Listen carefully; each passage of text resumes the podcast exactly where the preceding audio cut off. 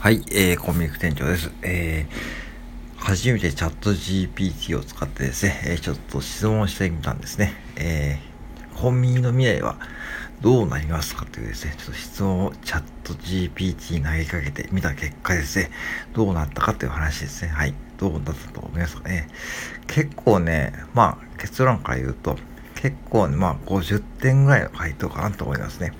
うん。で、どんな質問したかというと、今のようにコン、日本のコンビニの未来はどうなると思いますかと。うん。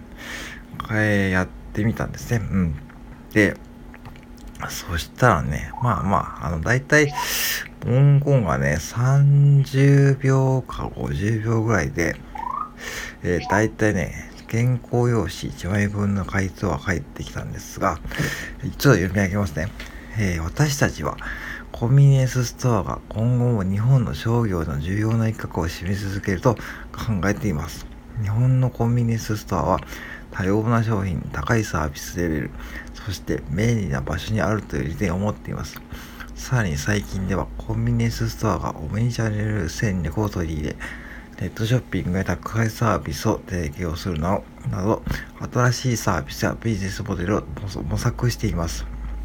ただし、競争は激化しており、スーパーマーケットやネットショップなど他の小売業者も同様の商品やサービスを提供しています。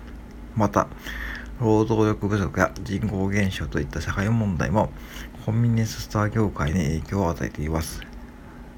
そのため、今後はテクノロジーの活用や新しい商品やサービスの開発のイノベーションが求められ求められるでしょう。しかしながら、コンビニスストアは日本の生活文化に深く根ざしており、依然として強い存在感を持っていることから、今後も日本の商業の一役を担い続けることが予想されます。うん。っていうことですね。まあね、前半はまあぶっちゃけもうやっていくことで、まあ結構ね、まあまあ、うん。で、後半はまあこれからのこう展望ですね。うん。まあそういうことをちゃんとちゃちゃっとね、えー、これをね、うん。そう、ね、サクッとね、あの、やっぱやってくるんですね。まあ、内容ともあれね、こういうことですね。うん、本当にね、すごいと思いました。うん。だからぜひね、あの、皆さんもね、なんか気になってることがあったらね、チャット GPT にね、うん。例えばね、うーん、なんだろうな。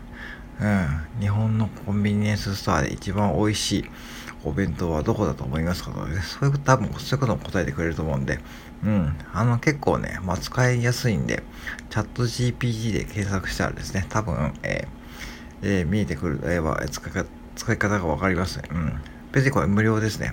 うん。で、やっぱりこういうのを使うとですね、ああ、こういう、やっぱ AI に人間の仕事が取られるのかなっていうふうに思っていたんですが、意外とね、えー、まだこう AI のね、できないことがあるし、その文章を見てもね、やっぱしこう、なんかこう、まだこう人間の感情的な部分にはね、ちょっとまだ触れていないので、うん、なんかまだね、うん、まだちょっと AI も、まあ AI 確かに AI も便利だけども、まあ使いようによってはね、確かに人間の方がやっぱり優れていると思いました。うん。